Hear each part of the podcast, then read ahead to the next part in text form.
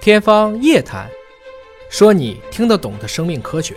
欢迎收听今天的《天方夜谭》，我是大葱，为您请到的是华大基因的 CEO 尹烨老师。尹烨老师好，哎，大葱好啊！今天呢，我们来关注一个我们曾经听过这么的一个话题啊，叫做人造子宫。嗯但是我们之前说的是人造子宫是一个呃做羊的把一个早产的小羊正常的这个孵育出来了啊。但今天说的这个，有可能未来会应用在人的身上。嗯未来的女性可能不用怀孕了，甚至说男性也有可能生孩子了，这是怎么回事呢？这也是最近的一个消息啊。其实欧盟呢，就像我们的五年计划一样，我们现在“十三五”马上到“十四五”，欧盟每七年有一个计划，他们叫做欧盟第几框架。啊那么从二零一三年，欧盟第七框架结束，嗯第八框架他们改名了，因为刚好是七年嘛，嗯，一四年到二零年七年，所以它叫地平线二零二零。地平线二零二零的计划呢，实际上就是说欧洲的经济下行，他们提出的策略是用科技来消除我们增长的这个 gap，通过科技的投入来保证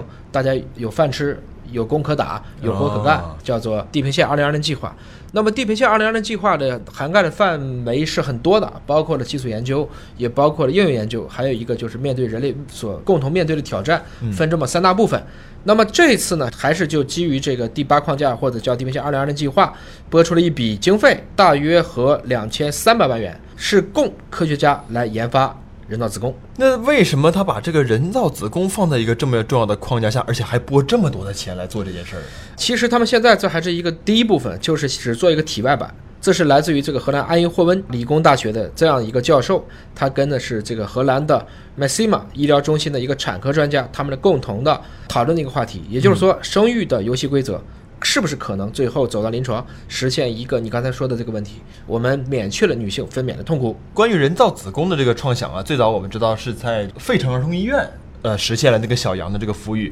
但是历来大家都说，未来有可能在人类上作为临床疾病的解决的一种方案，一直没有什么明确的进展。嗯那这一次出来这个消息，难道是有了一个很明确的时间规划，即将用于人体的这个疾病服务为时不远了？人造子宫最早的创想已经追到了快一百年了。实际上，在一九二四年呢，在英国的演化学家当时就已经提出来了。他当时的预测是，再过一百五十年，也就是到二零七四年的时候，百分之七十的婴儿是体外孕育和诞生的。在他提出这个设想五十四年以后，一九七八年，爱德华做出了试管婴儿。嗯，那还是在英国，所以英国在这个生殖领域毕竟是达尔文的故乡啊。嗯这个双螺旋的发现、桑格尔测序一大堆，其实都是发生在英国。应该说，他们在这个领域还是做出很大的贡献的。那么你刚才讲的，在这个费城儿童医院的这个，其实是一个很著名的实验，它是有八只小羊用了一个塑料袋儿，然后再通过一个显微手术，让它的心脏对这个羊进行养料的供给。嗯最后八只是活了六只，就证明这是一个很不错的实验了。哎，换言之呢，虽然这个过去大家都已经认为有一定的进展了，但是这次的两位科学家说呢，我们这个人造子宫，它不仅仅就是一个塑料袋儿、塑料盒儿，或者就是看起来跟子宫不太像的，它更像自然子宫，具备孕育人类胎儿的所有条件。换言之，你之前的说的那些人造子宫，它是已经变成胚胎，甚至已经变成了胎儿了。对，我只是说早产了以后我怎么去解决，现在说的是我可以从受精着床开始向下推进。那我们以前大家设想它可能会是个电饭煲，放一个受精卵进去，但是现在他们做的这个体外的这个子宫，是真的有可能就实现从受精卵阶段的孵育了吗？他们有一定的信心，但是还是说要分不来。第一个阶段还是要解决早产问题，因为我们现在知道有一些确实在二十几周的孩子，